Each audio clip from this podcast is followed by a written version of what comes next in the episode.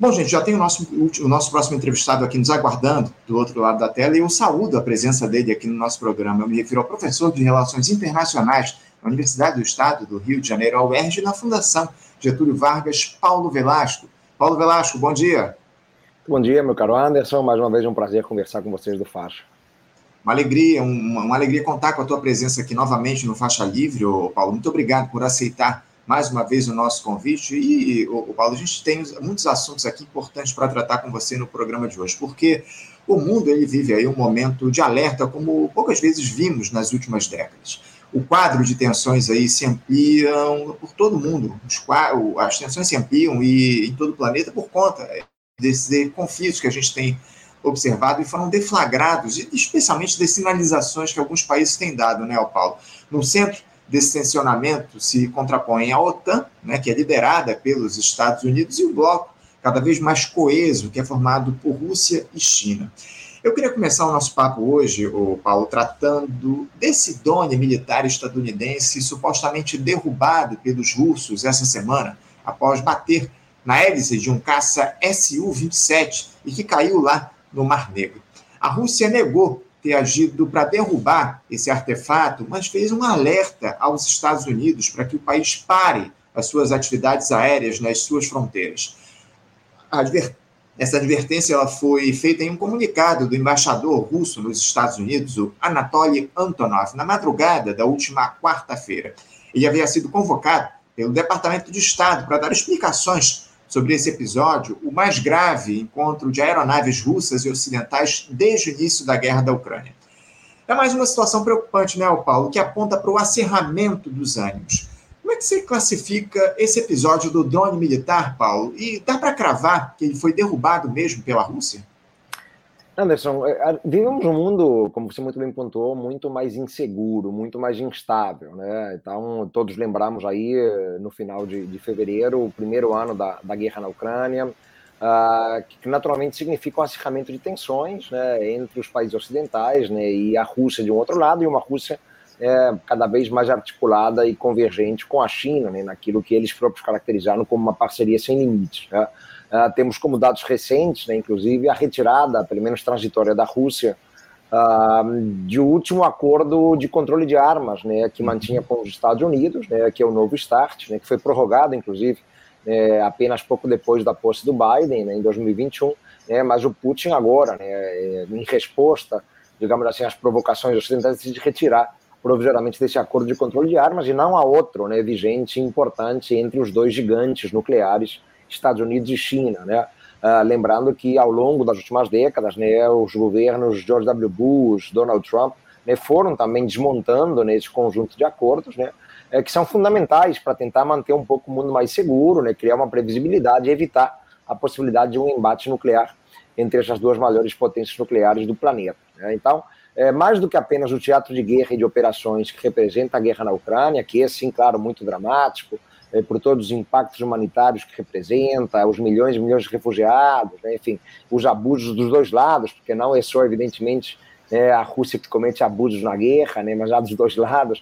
Então, é um cenário por si só já muito dramático, mas, para além desse teatro de guerra, Anderson, é, temos um mundo muito mais inseguro, né, é, ou seja, o conjunto de, de garantias, né, que existiam até pouco tempo, né, que evitavam a possibilidade de um conflito mais direto, né, entre as duas grandes potências, né, e aí eu me refiro à Rússia e Estados Unidos, né, praticamente já não existe mais, né? Então, é, né, claro, sempre houve, né, esse tipo de choque, né, uh, entre Rússia e Estados Unidos, né, que são choques, podemos dizer, né, muito pontuais, né, e menores, né? Então, a perspectiva aí da Rússia ter derrubado um drone norte-americano, né, embora o governo russo não tenha admitido, mas é muito possível, né, que tenha sido feito, sim, né, até porque reconhecia ali que aquilo era, evidentemente, uma ameaça de interesses, né, é, um, um drone norte-americano é, no seu entorno uh, soberano, digamos assim, né, visto como uma provocação. Mas sempre houve rusgas menores desse tipo, né? O problema é que essas rusgas agora acontecem nesse cenário, Anderson, que é um cenário de maior perigo, de maior instabilidade, de maior incerteza, né, em que houve um acirramento, um aprofundamento de tensões, Uh, claro, por causa da guerra na Ucrânia, evidentemente, mas é porque a OTAN voltou, de alguma maneira, a assumir, né, um discurso mais agressivo uh, contra a Rússia uh, e os seus interesses, digamos assim. Né? Isso se torna muito claro, né, ao longo aí desse último ano, né, faz parte da retórica do governo Biden, né, que tenta se colocar, né, como um estadista, né? Ele tenta colocar os Estados Unidos, mais uma vez, como um grande líder do mundo ocidental, das liberdades, né? Aquela velha retórica batida que a gente escutou ao longo aí de toda a Guerra Fria. Né? Então, é, assusta, sim, né, vermos uma rusga que é menor, se considerarmos ela por si só, né, mas que é nesse cenário, né, de maiores provocações e instabilidades, acaba representando riscos de... Uh, e um perigo grande. Uh, lembrando que tivemos há bem pouco tempo também rusgas semelhantes a essa, né, entre Estados Unidos e China, né, só que no caso aí eram as acusações norte-americanas, né, dos balões ali, né, objetos voadores não identificados, né, atribuídos à China de espionagem supostamente sobre o território americano, né, também abatidos pelos Estados Unidos. Então, é, agora, na verdade, além dos dois tradicionais, temos ainda a China, né, que também se coloca aí nesse meio, né, muito próxima de Moscou, como já comentamos. É, então, é um, é um quadro internacional, uh, eu diria que muito perigoso, né? Porque uma rusga que, considerada isoladamente, ela é menor, né? Mas se houver uma reação desproporcional, né? É, ou se houver um passo em falso, isso pode levar a uma escalada de tensões, né? Que pode terminar muito mal, considerando o poderio militar desses atores envolvidos. É um, um quadro muito conflagrado, acima de tudo, né, Paulo? Como você muito bem coloca aqui para os nossos espectadores agora. Os Estados Unidos, eles não estão esticando a corda demais, ô Paulo? Não sei se para testar lá os limites dos russos diante desse conflito na Ucrânia, não é ousadia demais colocar lá um drone militar sobrevoando os arredores da fronteira russa? Quais seriam os objetivos aí dos Estados Unidos com esse tipo de ação, Paulo? Os objetivos é monitorar muito de perto, né? É, qualquer tipo de movimentação de tropas russas, né, no seu entorno. É, existe uma preocupação norte-americana, né, de que a ação russa na Ucrânia, na verdade, possivelmente não termine por aí, né? Ah, esse tipo de espionagem, porque é uma forma de monitoramento, controle, espionagem, Anderson, ela é tradicional, né? Então, historicamente, sempre houve, era muito feita a partir de satélites, né, no espaço sideral, né, satélites, né, que apontavam, né, para o outro lado, né? Então, satélites soviéticos à época apontando para os Estados Unidos, né, eh, norte-americanos apontando para a Rússia, né, ou para a União Soviética à época. Então, isso é comum, digamos assim, né, em um jogo marcado por uma lógica de equilíbrio de poder, né, de tensões, de desconfiança. Né.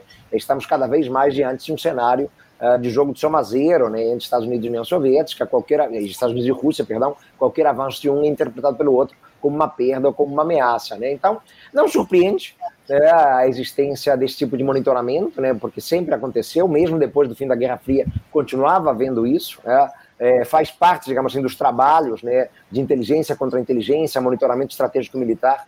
Né? Então, certamente a Rússia faz algo semelhante também com posições da OTAN na Europa, não tenha dúvida, Anderson, que ela faz. Né? Ah, talvez não seja pegar no flagra, né, como foi agora, ou como foram os Estados Unidos, mas isso é normal. Né, isso é da vida das grandes potências, né? É assim como a China foi pegar no flagra ali com o seu balão supostamente de espionagem, ela disse que era meteorológico, então uhum. sempre há isso, né? É, o problema é, é isso em um cenário de conflagração, de tensão crescente, de escalada de tensões, né, de ruptura absoluta, né, de qualquer relação de confiança mútua maior, né, entre Moscou e Washington. Isso não vem de agora, né? Essa deterioração, né, esgarçamento Uh, de qualquer relação de confiança mútua Moscou-Washington vem do governo Obama, né? Então foi uma última década, né, já mais de uma década agora, muito traumática para as relações bilaterais, né?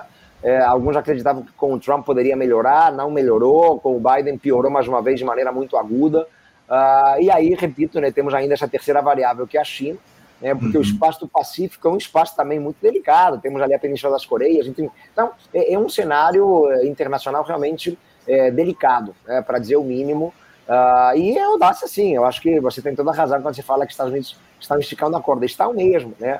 Uh, mas é, habitualmente, historicamente, eles fazem isso também, em vários é, teatros geopolíticos, né? Então, às vezes, eles esticam a corda demais no Oriente Médio, né, em relação, por exemplo, a Irã, né, para ver como é que a coisa vai ficar, né? Esticam demais também ali, né, no Pacífico, na Península da Coreia, para ver como vai ser a reação da Coreia do Norte, né?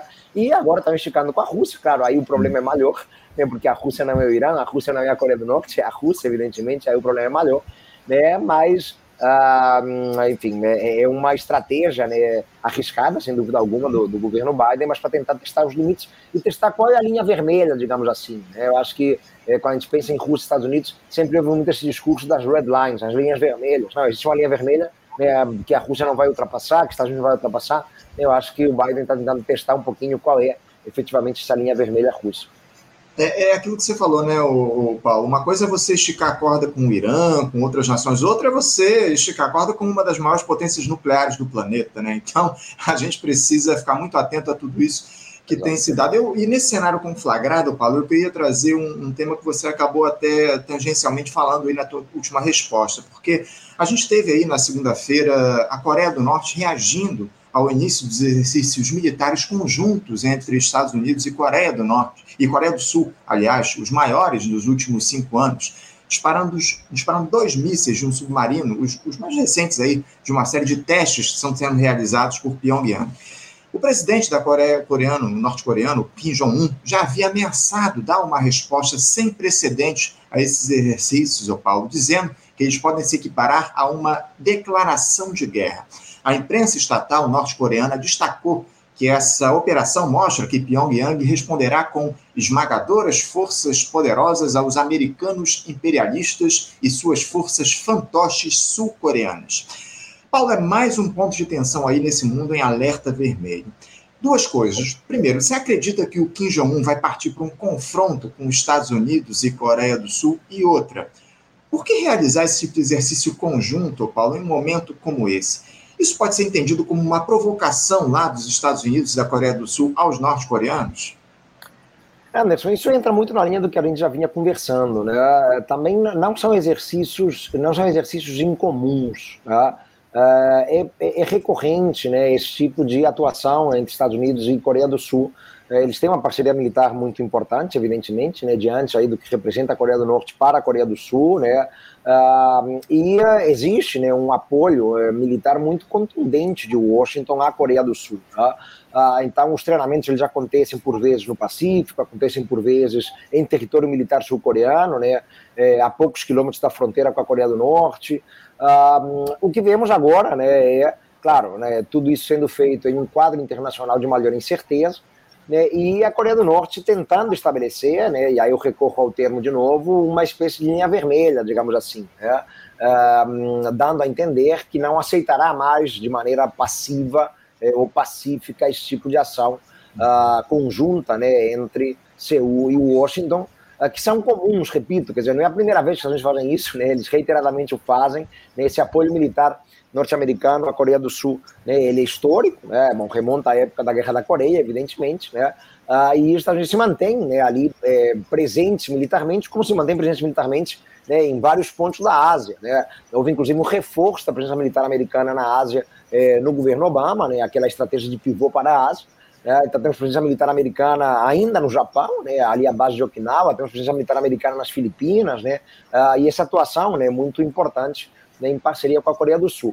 Eu acho que o Kim Jong-un, ele tenta, de alguma maneira, dar uma sacudida um pouquinho, né, aí nos Estados Unidos, né, oh, atenção, né, eu não desapareci não, né, de vez em quando eu fico em silêncio, mas, né, eu estou de olho em vocês, né, e é, também, periodicamente, vemos o governo de Pyongyang realizando testes com mísseis balísticos, né, é, embora ele não realize um teste nuclear já há mais de cinco anos, né, o último foi em dois mil e dezessete, né, e naquele momento, dois mil e dezessete, né, alguns aventaram que aquele teste nuclear norte-coreano tinha sido de uma bomba de hidrogênio, inclusive, quer dizer, são muitos anos sem testar um artefato nuclear, mas a Coreia do Norte já está em outro estágio, né? Ela já tem, né, o domínio do poderio nuclear, né, que se iniciou em dois mil e seis, né, o primeiro artefato nuclear detonado pela Coreia do Norte foi em dois mil e seis, né, então foram muitos anos testando esses artefatos, e o desafio era ter, de fato, um sistema de mísseis balísticos eficaz que permitisse, por exemplo, eventualmente lançar um ataque nuclear tático, né, se fosse o caso, né? Uh, e nesses últimos anos a Coreia do Norte tem se dedicado a isso, né, a testar mísseis balísticos, né, de curto alcance, médio alcance, né, que geralmente caem ali, inclusive, próximo ao Japão, né, caem ali no mar do Japão, perto de Hokkaido, enfim, tem sido assim, né, uhum. é, também não é, não é incomum isso, é, é recorrente. Aí o Japão chia, evidentemente, né, aí, né, a Coreia do Sul chia, enfim, né, nada de novo também nessa história, Anderson.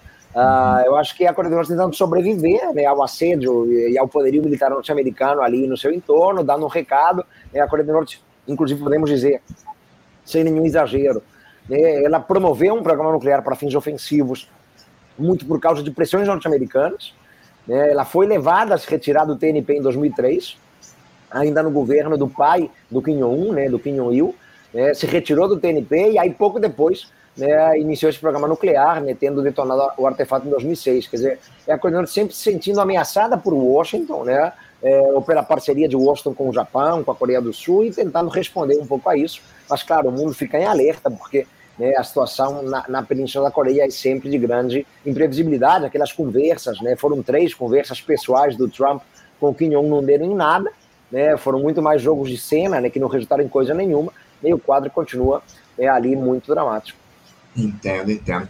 Agora, o, o Paulo, a gente conversou aqui no, no programa, no dia de ontem, com o professor Boaventura de Souza Santos, e, e ele disse que ele teme a conflagração de uma terceira guerra mundial após essas movimentações envolvendo aí Estados Unidos, Rússia e também a China nos últimos tempos em relação ao conflito lá em território ucraniano. Ele lembrou, inclusive, que nos Estados Unidos há uma, um grande interesse da indústria armamentista na, na ampliação dessas tensões. Houve, inclusive, aquele pacto militar lá, AUKUS, né, firmado com a Austrália e o Reino Unido, que inclui a compra de submarinos nucleares. O professor Boaventura, ele disse também, Paulo, que a intenção estadunidense seria balcanizar a Rússia, como foi feito com a antiga Iugoslávia, que viu lá as suas províncias se tornarem independentes por conta da ação do país lá da América do Norte. Paulo, você concorda com esse temor do professor Boaventura de que haja uma escalada dessa guerra a nível global? Anderson, não há um indicativo claro a esta altura, né, com um ano de conflito na Ucrânia, né, de que possamos ter efetivamente, né, um, uma expansão, né, da, da tensão ainda ali muito localizada no território ucraniano. Né? É, mas claro que é um cenário internacional de grande preocupação, né? Então, Uh, evidentemente que o, o grande mestre, referência para todos nós, que é o Boaventura de Souza Santos, ele não está ponderando esse tipo de, de entendimento do nada, né? Evidentemente, com a sua experiência, né, ele olha para aquele, para aquele cenário, né, e percebe que, é, inclusive como a gente já vinha conversando aqui hoje, qualquer passo em falso, né, ou qualquer linha vermelha que seja ultrapassada, isso pode sim levar a uma escalada em termos de participação maior de atores, né? É uma preocupação constante, né? É, até que ponto, de fato, a OTAN, né, os países ainda vão se limitar apenas, né, a oferecer equipamento militar e dinheiro para a Ucrânia, né? Será que em algum momento, né, percebendo uma oportunidade, não vão decidir participar mais ativamente do conflito? É, isso em sendo feito, claro que levaria a uma resposta da Rússia mais contundente, né, possivelmente contra algum país da Aliança Atlântica ali do seu entorno, né? É, em um momento, inclusive, que a OTAN fecha mais o cerco, né? Temos agora o processo acelerado de adesão de Suíça e Finlândia à OTAN, é o que complica ainda mais, significa uma OTAN fechando ainda mais o cerco para cima da Rússia, né? Ah, então, claro, enfim, né, evidentemente que ninguém pode dizer que o mundo está livre de uma terceira guerra mundial, né, é, de é, uma perspectiva de que esse conflito na Ucrânia ele acaba se expandindo, envolvendo outros atores, né, acaba levando a uma conflagração global. Eu acho que hoje, né, nesse momento, né, no que a gente vê ali no teatro de operações de guerra, né, não há um indicativo claro, né, que aponte para isso, pelo menos, é, nada de, de que nós tenhamos conhecimento, digamos assim, né? Mas é um cenário, claro, de grande incerteza. É, os equívocos estratégicos, eles existem, né? É, pode ser dado, repito, algum passo em falso, alguma linha vermelha, né, que na cabeça das lideranças ela é muito clara, ela pode ser ultrapassada, e aí sim, né, ou do, do lado ocidental ou do lado da Rússia, poderia levar a uma resposta maior, né? É, existe uma preocupação, por exemplo, Anderson, né, isso foi dito há algumas semanas, é, pelo secretário de Estado Anthony Blinken, de que a China passe a dar um apoio militar letal à Rússia nessa guerra, né?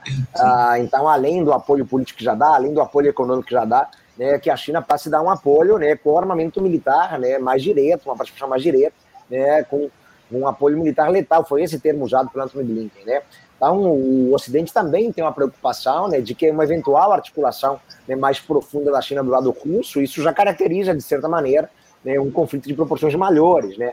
Aí certamente levaria a uma resposta maior, né? Os Estados Unidos, inclusive, se valeram de um tom muito ameaçador à China, né, tentando estabelecer aí mais uma linha vermelha. Ô, China, nem pense nisso, né? Isso é uma linha vermelha que não pode ser ultrapassada. Então, uhum. é, há riscos, né? Não há dúvida que, que há riscos. Eu não vejo, né, ainda, né, uma situação neste momento, né, que aponte para uma guerra mundial. Mas é claro que, enfim, as incertezas estão aí. Uh, muitos acreditavam que o conflito não duraria um ano, né, já passamos de um ano e não há sinais, né, nenhum sinal, né, de que o conflito vai se encerrar proximamente, né? Então, é, é um quadro é, de, de muita tensão o tempo todo, né, de um lado e de outro, né, e um grande ponto de interrogação, Anderson, acho que é isso, né? A gente olha ali para a Ucrânia, para o conflito, e vemos uma gigantesca interrogação, né? Não sabemos muito para onde vai caminhar a guerra e se eventualmente poderá haver, né, uma extensão com a entrada de outros atores. Você citou a China, Paulo, inclusive houve uma declaração recente de uma liderança chinesa, que eu agora não lembro qual é, a, a respeito dos Estados Unidos, ameaçando os Estados Unidos em torno de todo esse cenário que está colocado aí do conflito da, entre a Rússia e a Ucrânia, enfim. Está tá muito claro aí que a China está entrando de uma vez por todas aí nessa, nesse, nesse tensionamento que está colocado em apoio à Rússia em especial. Mas eu, eu não posso deixar de tratar com você aqui, Paulo, nessa entrevista de hoje, já mudando de assunto, a respeito dessa greve geral que já dura oito dias lá na França contra esse projeto de reforma da Previdência que pretende aumentar a idade mínima da aposentadoria de sessenta e dois para sessenta e quatro anos. Há paralisações em diversos setores da sociedade, inclusive de transporte, fornecimento de combustíveis, mas talvez o setor mais afetado seja o de coleta de lixo urbano. Os garis estão sem trabalhar e o país vê montanhas de lixo crescendo nas ruas, os ratos tomando conta das cidades, enfim. No último dia sete, Paulo, nós tivemos manifestações recordes, com mais de um milhão de franceses nas ruas questionando essa tentativa do presidente Emmanuel Macron de aprovar essa reforma absolutamente impopular. Aliás, a votação final na Assembleia Nacional do país deve se dar hoje a respeito dessa reforma. O governo não tem maioria para aprovar o texto, Paulo, e ao que parece deve recorrer à medida constitucional quarenta e nove ponto três, que permite a adoção da lei sem a votação, algo que ampliaria ainda mais o desgaste do Macron. Eu queria te ouvir a respeito disso, Paulo, porque é uma reivindicação absolutamente justa dos trabalhadores franceses. Só para lembrar, essa reforma também amplia, a partir de dois mil e vinte e sete, o tempo de contribuição dos franceses de quarenta e dois para quarenta e três anos, para que eles tenham direito à aposentadoria integral. Um negócio absolutamente inacreditável, absurdo, Paulo. Com toda essa pressão que está colocada, você acredita que o presidente Emmanuel Macron vai conseguir aprovar essa reforma pelo voto? As mobilizações populares, elas terão capacidade de evitar que esse texto passe pela Assembleia Nacional após o Senado aprovar a matéria, Paulo? Pois é, é uma questão que, que, na verdade, também, Anderson, a gente tem que voltar um pouquinho no tempo para ver, né, que, que existe na França, né, um espírito de resistência muito forte, né, e quando a gente compara com outros países, né, me permita um paralelo, meu amigo, né, a gente vê como os franceses entendem muito bem o que é ter seus direitos retirados, né, e não se deixam, né, usurpar direitos muito facilmente, né. No Brasil, a gente vê uma postura absolutamente passiva, né, em relação a uma reforma da Previdência aprovada no governo Temer, que foi muito perniciosa, né, é, que aprovada nos governos Temer e Bolsonaro, porque na verdade começou no Temer, né, a reforma trabalhista, né, uh, e depois avançamos ali em dois mil e dezenove com a aprovação da reforma da Previdência. Muito perniciosa para os direitos dos trabalhadores brasileiros, né, ambas as reformas, né, a trabalhista com o Temer e a previdenciária com o Bolsonaro, e mal reagimos, né, quase não vimos ninguém nas ruas protestando, não vimos ninguém se articulando, né, então uma passividade que assusta, né, a gente compara isso com a reação que vemos na França ou mesmo em países aqui do entorno, né, a gente olha para a América Latina, a gente olha para a Argentina, a gente olha para os países, né, como uma reação muito mais dura, né, a essas tentativas, né, recentes de governos de direita, né, de retirar, né, direitos dos trabalhadores, né? Na Argentina vimos o governo Macri, né, tentando avançar com esse tipo de articulação, em outros países da América Latina a mesma coisa, né? Mas a França é um exemplo desde sempre, né? A gente pode voltar aí, né, a maio de sessenta e oito e ver como os franceses, de fato, né, não, não se deixam facilmente, né, atentar, digamos assim, por medidas governamentais, né? Ali no histórico ano de sessenta e oito, né, é, contra o De Gaulle, mas podemos olhar muito mais recentemente, né? Se a gente olha, por exemplo, né, para o final dos anos dois mil, né, os franceses também tomaram as ruas contra o Jacques Chirac, né, que aprovava uma série de medidas, né, o governo conservador do Chirac, né, que diminuíam os direitos dos trabalhadores franceses, né? A França é um país, né, que tem uma tradição muito forte, Anderson, de welfare state, né, de estado de bem-estar social, né? Os franceses são muito ciosos dos seus direitos sociais, seus direitos trabalhistas, né? E tem havido uma tentativa constante, né, mas que se acentua aí nas últimas décadas, né, nessa era de globalização neoliberal, né, uma tentativa de o país retirar direitos dos trabalhadores, né, para supostamente ganhar maior competitividade nessa economia global, né? Então já houve ali uma resposta dura contra o Chirac nos anos dois mil e vemos agora o Macron dando sequência a esses projetos que são históricos, né? Uhum. Ah, no caso específico agora com a reforma da Previdência, né? Como você bem colocou, né, para o Macron o jogo político na Assembleia Nacional não será simples, né? Ah, embora ele esteja falando disso desde as eleições presidenciais, né, nas quais ele se reelegeu vencendo a Marine Le Pen no segundo turno, né? Ah, então ele não escondia também essa intenção dele da reforma da Previdência, né? Ele já, já vinha falando disso há algum tempo, foi um tema nas eleições, né? Vale lembrar, né? Opositores dele inclusive disseram, né, que ao invés de aumentar o tempo de aposentadoria, reduziriam o tempo de aposentadoria, né? Então foi um tema quente de campanha, né? Mas o Macron ele foi reeleito, né? De alguma maneira ele está querendo cumprir aquilo que ele já prometia fazer, né? Não foge muito, né? Não, não foi um estelionato eleitoral como vimos em outros casos, né? É, pelo contrário, é um tema que já estava colocado na campanha presidencial, né? Mas ele não tem a vida fácil, de fato, na votação da Assembleia, né? Isso é muito claro.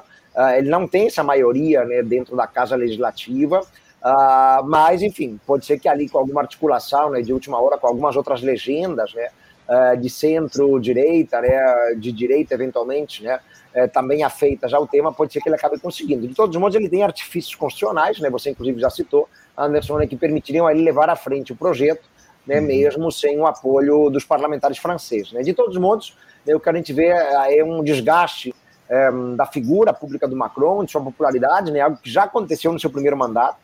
Ele foi perdendo ao longo do tempo, né? Ele se colocou ali como uma espécie, né, de salvador da pátria, um homem que se, se auto-identificava uh, como um, um político de centro, né, que tinha uma origem, inclusive, no Partido Socialista Francês, né, mas se colocava como um de centro, que dialogava bem com os dois lados, e não é isso que estamos vendo. Né? Ele é uma figura que ganha em popularidade, né, junto à população francesa, né, e é uma crise política de proporções muito importantes, né, e não custa lembrar, né, na segunda maior economia da União Europeia. Sem dúvida alguma, Paulo, e eu queria tratar justamente para a gente encerrar aqui o nosso papo a respeito desse comentário que você fez no que diz respeito às ambições políticas do Macron, né? Porque uh, a gente tem um, um cenário aí absolutamente conflagrado também na própria Europa no que diz respeito à situação econômica, né, Paulo? A gente observou aí nos últimos dias, na verdade no dia de ontem, aí, um terror, aí, uma queda absoluta aí das, do, das, das bolsas no, ao longo da Europa, especialmente, em toda a Europa, especialmente dos bancos, né, Paulo? O Credit Suisse, lá, que é a principal instituição financeira da Suíça, teve as suas ações caindo em mais de vinte por cento, enfim, um tombo geral das instituições financeiras lá na Europa, e eu queria que você comentasse rapidamente a partir desse momento difícil que a Europa tem passado, especialmente economicamente, mas não só, temos aí o conflito lá na Ucrânia, enfim. Como é que ficam as ambições políticas do Macron? Porque ele tentava aí se colocar como uma das principais lideranças do velho continente, enfim. A partir desse desgaste que ele está tendo lá na França, como é que ele, o Macron se coloca aí no que diz respeito as suas ambições políticas e a sua liderança na Europa, Paulo? O Macron, ele, ele como comentamos, né, ele, ele já teve um primeiro mandato difícil para dentro, hum. né? Então a, a sua figura é, do ponto de vista doméstico interno na França, né, ela foi derretendo ao longo já do seu primeiro governo, conseguiu se reeleger, né, porque a gente sabe, enfim, não existe um nome, né, que faça frente a ele de grande envergadura, né? O único nome que tentava se colocar era o da Marine Le Pen, mas é uma situação, né, também muito delicada para o segundo turno, né, pela sua bandeira histórica, né, de, de ultradireita, uh, mas o Macron ele tenta compensar um pouquinho esse desgaste interno, essa fragilidade doméstica, né, posando de estadista, né, como uma grande liderança internacional, né, alguém que se coloca, né, muito uh, com grande força, grande projeção, envergadura no mundo, né?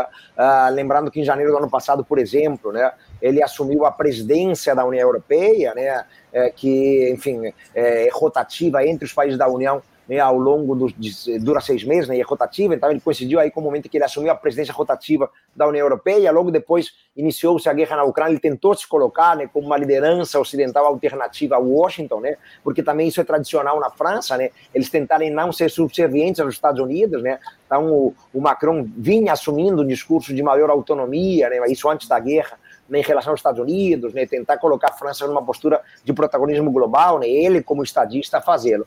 Só que depois, quando é, iniciou-se a guerra na Ucrânia, aí não teve jeito, né, aí evidentemente que a liderança ocidental óbvia é, é o Biden, são os Estados Unidos, né, e de novo a figura dele internacional acaba ficando muito na sombra do império, na sombra dos Estados Unidos, né, coisa que ele pessoalmente detesta e que qualquer francês detesta, né, os franceses não gostam de se ver como uma potência de segunda grandeza, né, na sombra dos Estados Unidos, né? Mas, de fato, enfim, ele não tem, né, envergadura internacional maior hoje, no mundo de hoje, embora tenha tentado chegar lá.